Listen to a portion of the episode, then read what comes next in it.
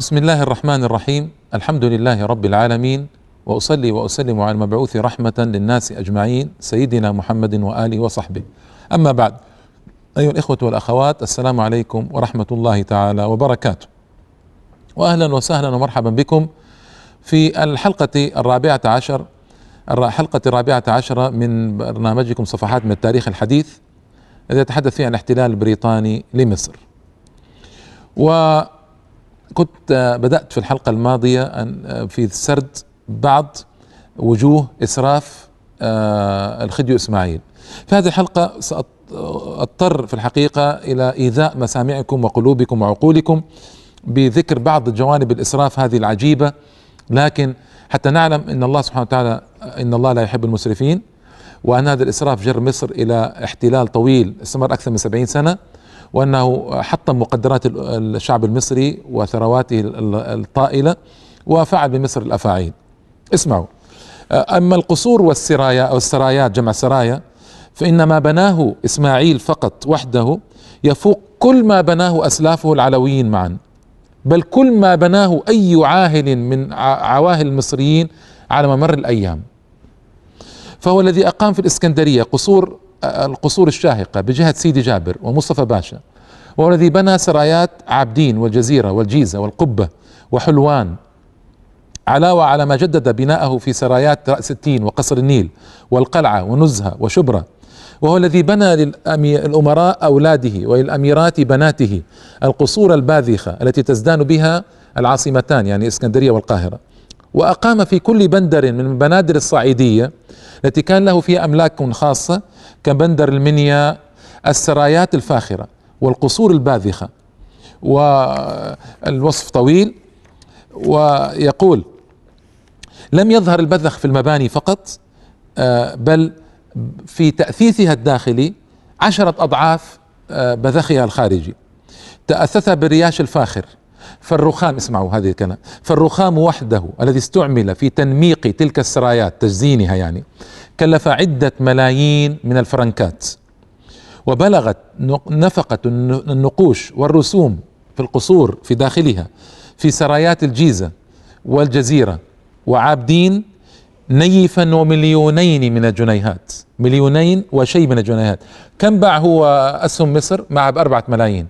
هنا فقط النقوش على في بعض القصور كلفت أكثر من مليونين من الجنيهات. أرأيتم إلى جريمة؟ وطبعا البساتين حولها فيها أنواع الأشجار الغريبة والثمينة والنوافير تسمى الفسقيات أو الفساقي كلفت أكثر من أربعين مليون فرنك فرنسي. أما الرياش والفرش فقد بلغت تكاليف الستارة الواحدة أكثر من ألف جنيه. وألف جنيه يعني بالعصر الحالي مليون جنيه. فما بالك بالطنافس النادرة والأبسط والبسط الثمينة والأرائك الذهبية والمرايات البلورية وببراويزها الغالية والزهريات النفيسة والكراسي العاجية الكراسي من عاج والمقاعد المطعمة بالصدف والمحلاة باللؤلؤ والمرجان والطاولات الفضية والنجف الفخم الضخم الذي فيه خمسمائة أو ألف من الفينارات يوضع فيها الزيوت هذا قبل الكهرباء. وما بالك بالآنية الفخمة والكثيرة المختلفة الذهبية والفضية؟ ومعروف أن لا يجوز لنا نأكل ولا نشرب في آنية الذهب والفضة لكن هذا الذي جرى. وكلها محلاة بحرف آي باللغة الإنجليزية يعني يرمز إلى إسماعيل بالذهب.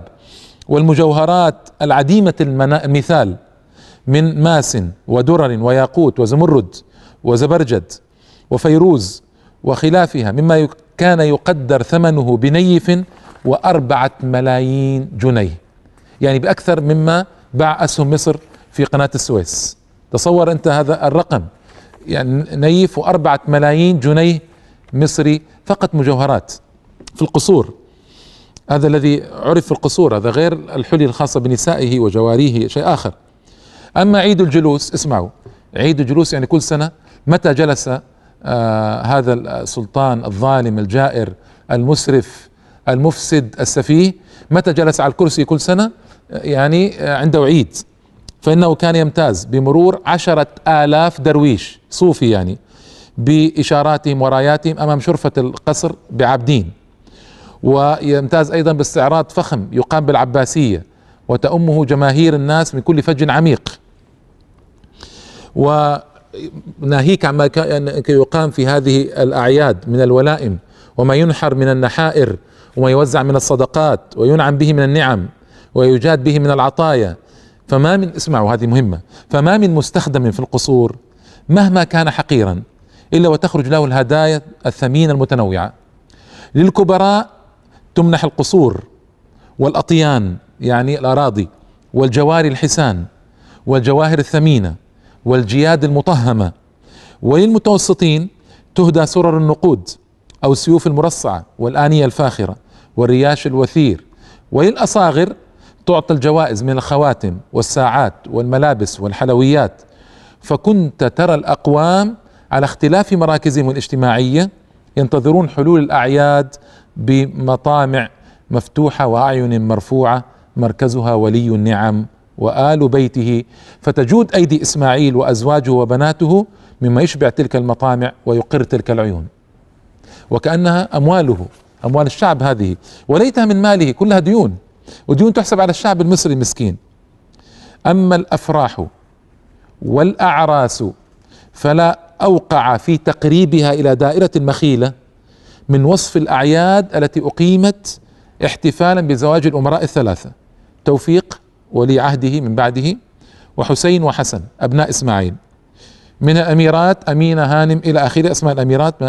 وأقيمت ابتداء من 15 يناير سنة 1873 يعني يا إخوة ويا أخوات في عز الأزمة وفي وسط الأزمة أقيمت هذه الأعياد. دامت أربعين يوما كاملة باعتبار عشرة أيام لكل فرح منها. كل فرح منها امتد عشرة أيام. ولا يزال ذكرها إلى يبهر تصور الذين رأوها وعاشوا أيامها. شوارع العاصمة زينت كلها وبلغ يعني الشوارع والحارات والقاهرة ضخمة. بلغ مجموع ما زين في هذه الشوارع والحارات وكذا مئات الكيلومترات زينت وسطعت ملايين الأضواء في العاصمة لمدة ستة أسابيع متوالية. يقال في الوصف والوصف عجيب في الحقيقة ظن الناس أنهم انتقلوا إلى منطقة مثل مناطق القطب الشمالي فيها النهار دائم. فأصبح يعني من ملايين الأضواء التي آه، أشعلت في العاصمة فكأن النهار دائم لمدة ستة أسابيع. انظر لهذا الإسراف العجيب.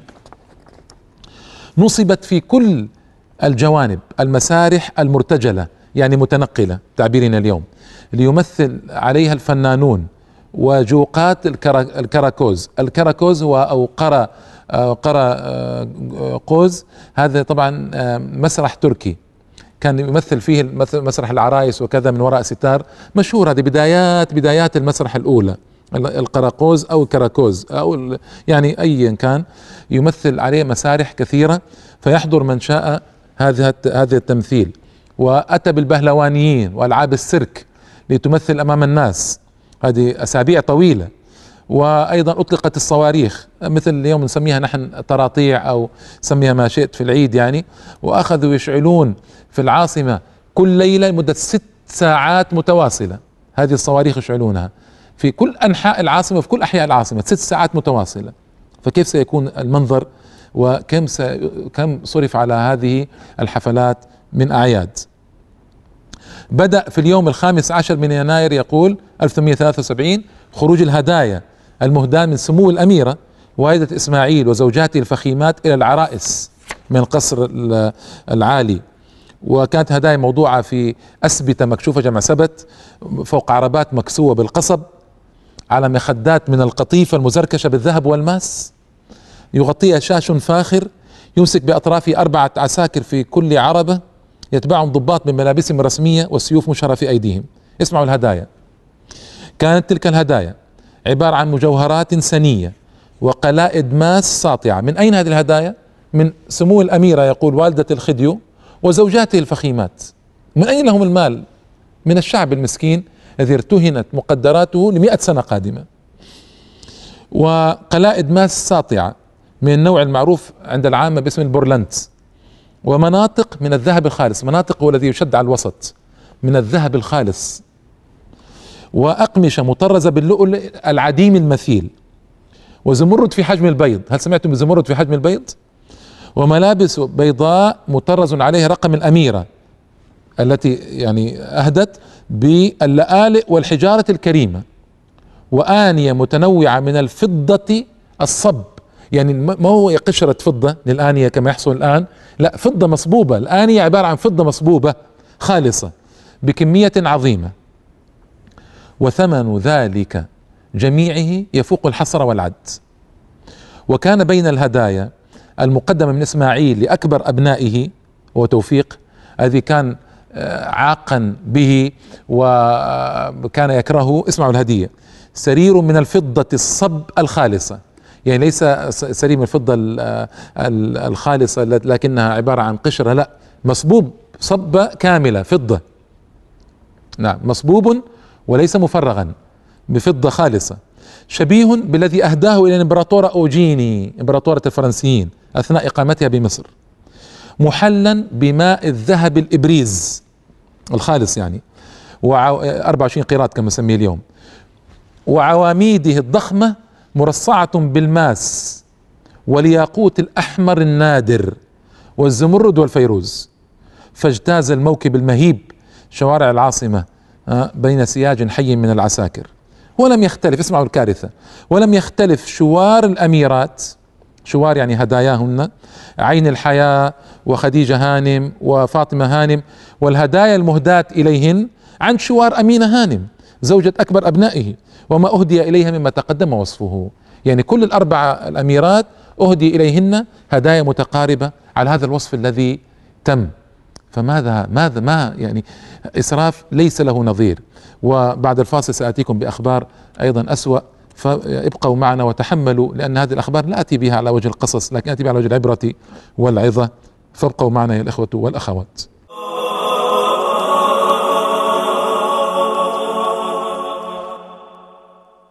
السلام عليكم مرة أخرى أيها الإخوة والأخوات بعد الفاصل. كنت قد حدثتكم عن الفساد الشديد والإسراف العظيم الذي لم يسمع بمثله في سابق الدهر لهذا الملك آه، الخديو إسماعيل الذي أسرف كثيرا وأساء كثيرا لمصر والمصريين ولسمعة البلاد الإسلامية كلها في الحقيقة. والآن أواصل في قراءة لا بد منها.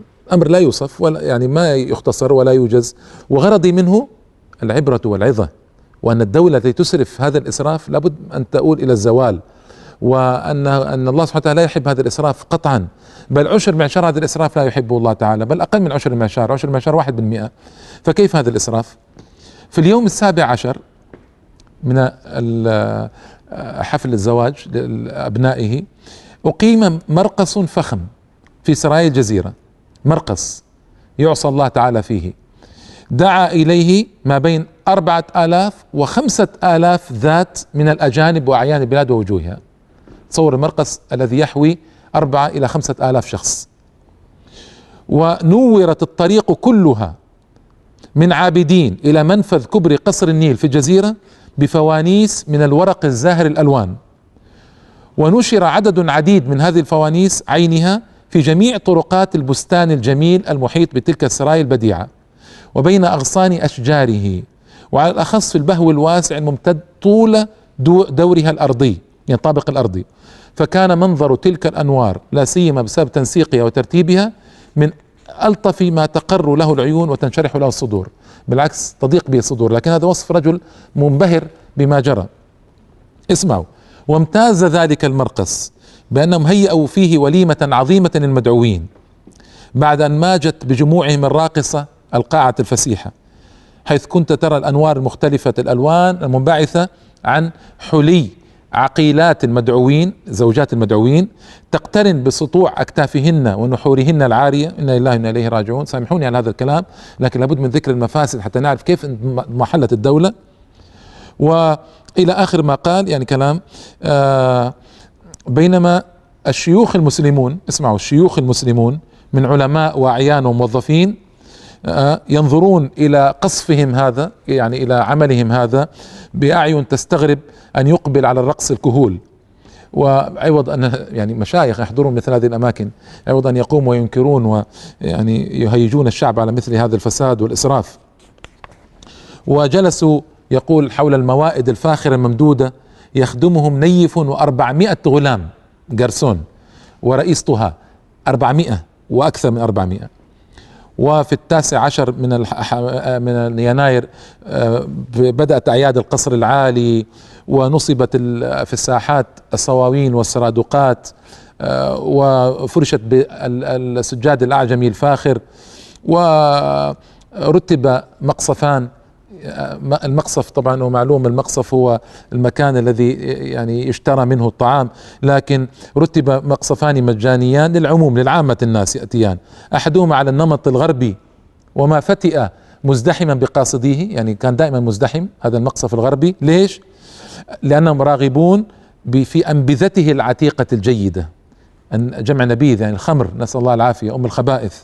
والآخر على النمط الشرقي وأقيمت صواوين خاصة بالقناصل وصواوين خاصة بالتجار وصواوين خاصة بالعلماء وسرادق لمحافظة العاصمة علاوة على الصواوين التي أقامها الأعيان على نفقتهم الخاصة بأنفسهم وللرقص والغناء والفساد وإنا لله وإنا إليه راجعون. أقول إنا لله وإنا إليه راجعون أن يكون إسراف مثل هذا يجري في بلاد الإسلام. وطبعا هذا الذي جرى والهدايا التي ما سمع بمثلها والحلي والمجوهرات العجيبة وهذا إسراف لا يرضى الله عنه. ولو كان من ماله أيضا يكون يجب شرعا يحجر عليه يكون يعد هذا شرعا سفيه يعد سفيها ويجب أن يحجر عليه. فما بالكم إن كان من مال الشعب؟ وليته من مال الشعب أيضا. يعني كان الشعب ممكن أن يتصرف مع حاكمه بصورة من الصور لكنه أكثره من مال استدانه من الغرب. آه، يكفي أن تعرفوا أن التكلفة يعني لهذه الحفلات كانت تعد بملايين الجنيهات هذه التكلفة فقط يعني للولائم وللأنوار وللمراقص وللنبيذ والخمر بملايين الجنيهات. هذه التكلفة فقط. أنا ما أتحدث الآن عن الزمرد بحجم البيض ولا الياقوت الأحمر الفاخر ولا الأواني والسرائر التي آه، مصبوبة بالفضة الخالصة. هذه ما تقدر بثمن كما وصفها الواصف. ما تقدر بثمن أصلا هذه. آه، لكن يعني آه، إذا أردنا أن نقدر هذا فنقول أن تكفي لسداد كل ديون الدولة المصرية وكل الديون التي ترتبت على بيع الأسهم بعد ذلك واستعمال أموالها التي وصلت إلى أكثر من 100 مليون جنيه. فتصوروا. والكارثة أن اللجنة لجنة كييف هذه الدولة العثمانية نهت إسماعيل نهته عن هذا الإسراف. وماذا يصنع؟ صار يستدين بصفته الشخصية. لجنة كيف تذكرون؟ لجنة قلت لكم أنها أرسلها لجنة خبير مالي بريطاني وكذا جاءت إلى مصر تقوم الأمور. الكارثة العظمى والتمهيد الاحتلال جرى بأنها عدت ديون إسماعيل الشخصية ديونا على الدولة المصرية. هذا الظلم. يعني حولت الديون الشخصية التي كانت على إسماعيل لتصير ديونا على الدولة المصرية. فإذا مات إسماعيل أو نحي كما حصل يكون الدين على الدولة وليس دينا شخصيا باسم إسماعيل. وهذا من أكبر الكوارث التي جرت في مصر. لأن الدين كان مقسم قسمين دين على الدولة المصرية ودين باسم إسماعيل الشخصي آه، بالصداقات والعلاقات التي كانت له بملوك ورؤساء الغرب. حولت اللجنة ظلما كل الديون الشخصية التي كانت لإسماعيل تصبح دينا على الدولة المصرية. فكل الديون المبالغ استدانها من أجل إقامة هذه الحفلات وحفلة قناة السويس وحفلات عيد الجلوس كل سنة كل سنة مدار 17 عاما. كل الديون هذه يعني كانت بقرض غربي. والقرض الغربي هذا كان له فوائد. وصل العجز بإسماعيل أيها الإخوة والأخوات إلى أنه لا يستطيع أن يسدد فوائد القرض. ما هو ما هو أقساط القرض؟ هناك أقساط سنوية للقروض هذه هناك فوائد عليها ربا يعني على هذه الأقساط. وصل العجز به أنه لم يستطع أن يدفع ربا الأقساط دع عنك الأقساط نفسها. هذا ما جرى بسبب الإسراف الشديد والتبذير الشديد ورغبة إسماعيل تصرح بها أن يحول مصر إلى قطعة من أوروبا. صرح بذلك وفعل من أجل ذلك الكثير من القبائح والمفاسد الإسراف منها.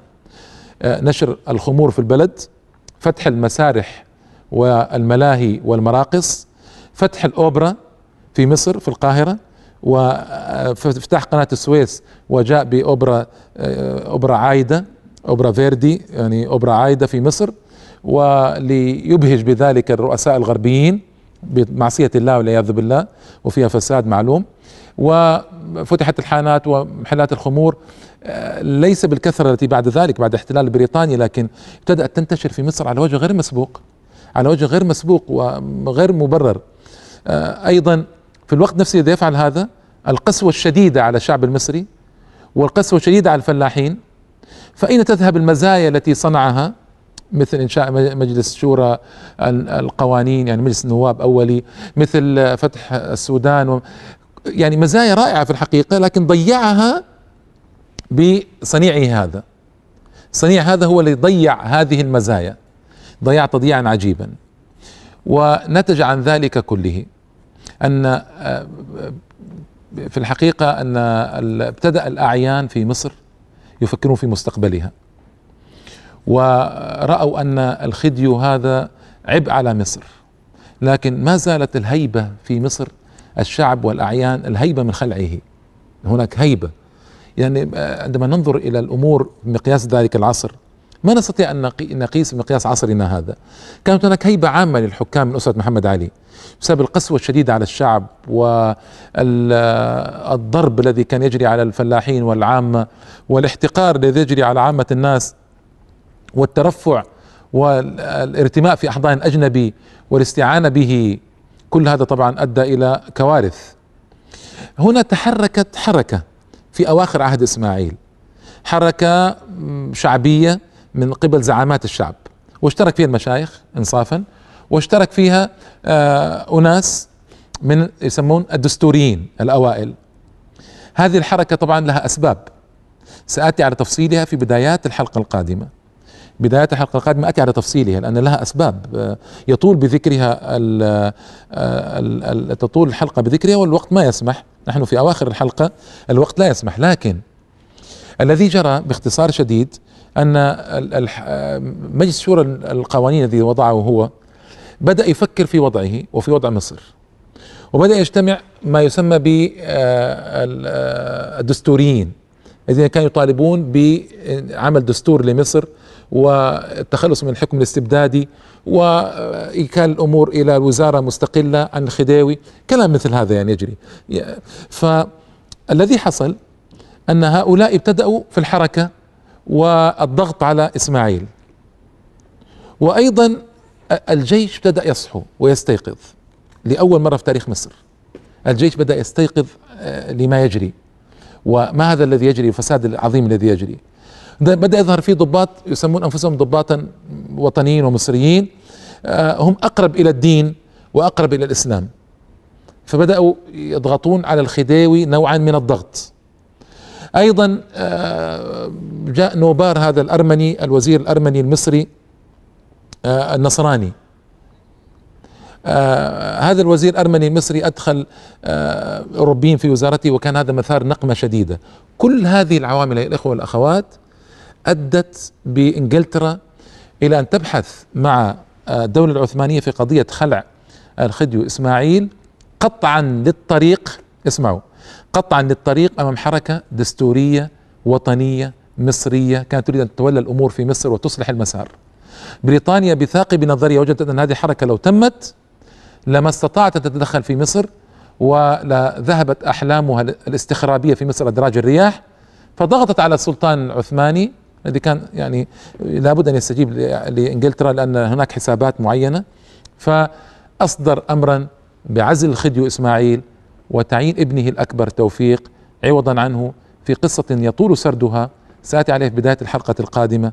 إن شاء الله تعالى إلى اللقاء. ابقوا معنا في أحداث غريبة وعجيبة أثرت تاثيرا كبيرا جدا في العصر الحديث وأثرت ليس في مصر فقط والمصريين بل أزعم أن أثرت في مسار التاريخ الإسلامي كله وأثرت في كل دولة عربية وإسلامية بسبب تبعاتها وما جرى عليها بعد ذلك. وإلى اللقاء الإخوة والأخوات في الحلقة القادمة إن شاء الله تعالى. والسلام عليكم ورحمة الله تعالى وبركاته.